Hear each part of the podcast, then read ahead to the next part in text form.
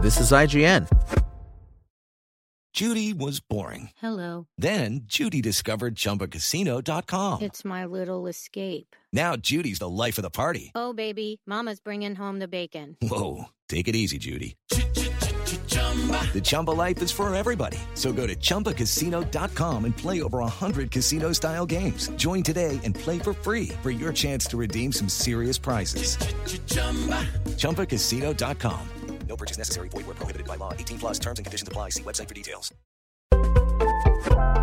This is IGN. Blizzard has addressed the backlash to Diablo 4's controversial nerf patch, promising a new patch to revert many of the changes it made. In a live stream, Associate Game Director Joe Piepiora, Game Director Joe Shely, and Community Chief Adam Fletcher discussed the thinking behind the 1.10 patch that sparked uproar within the Diablo 4 community for drastically reducing player power. It's not the greatest play experience for players out there, Fletcher said.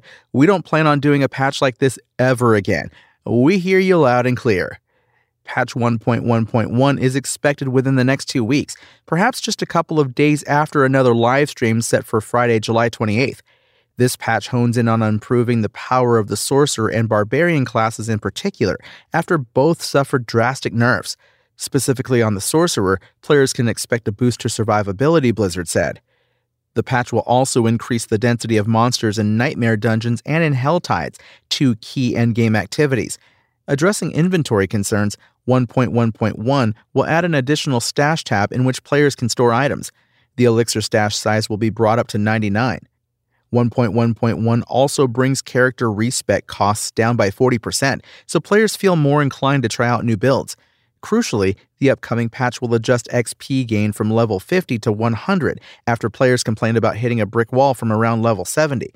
In the shorter term, a hotfix was released on July 21st that reduces the difficulty of Nightmare Dungeons. According to Blizzard, Tier 100 Nightmare Dungeons are excruciatingly difficult for most classes and require players to lean on specific builds in order to have a chance at defeating them. This difficulty change should result in Tier 100 Nightmare Dungeons feeling more like Tier 70 Nightmare Dungeons currently do. During the livestream, Blizzard said it had created new processes that should prevent a patch that drastically reduces player power in the way 1.1.0 did from happening ever again. From now on, Blizzard will let some builds be overpowered until it has provided compelling alternatives.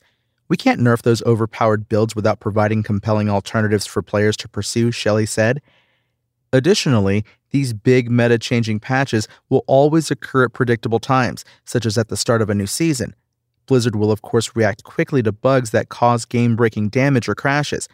Fletcher announced communication changes that mean Blizzard will always provide patch notes through streams or a blog post at least a week before the actual update hits, no matter what. Blizzard's next campfire chat is set for Friday, July 28th, when it will dive deeper into the changes coming in patch 1.1.1. Thanks for listening. My name is Tony Jackson, and for the latest updates on Diablo 4, visit us at IGN.com. SpokenLayer. Okay, round two. Name something that's not boring. A laundry? Ooh, a book club. Computer solitaire, huh?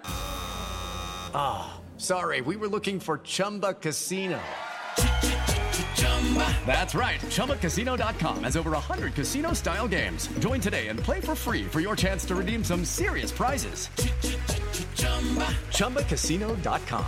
No purchase necessary. Where prohibited by law. 18 plus terms and conditions apply. See website for details.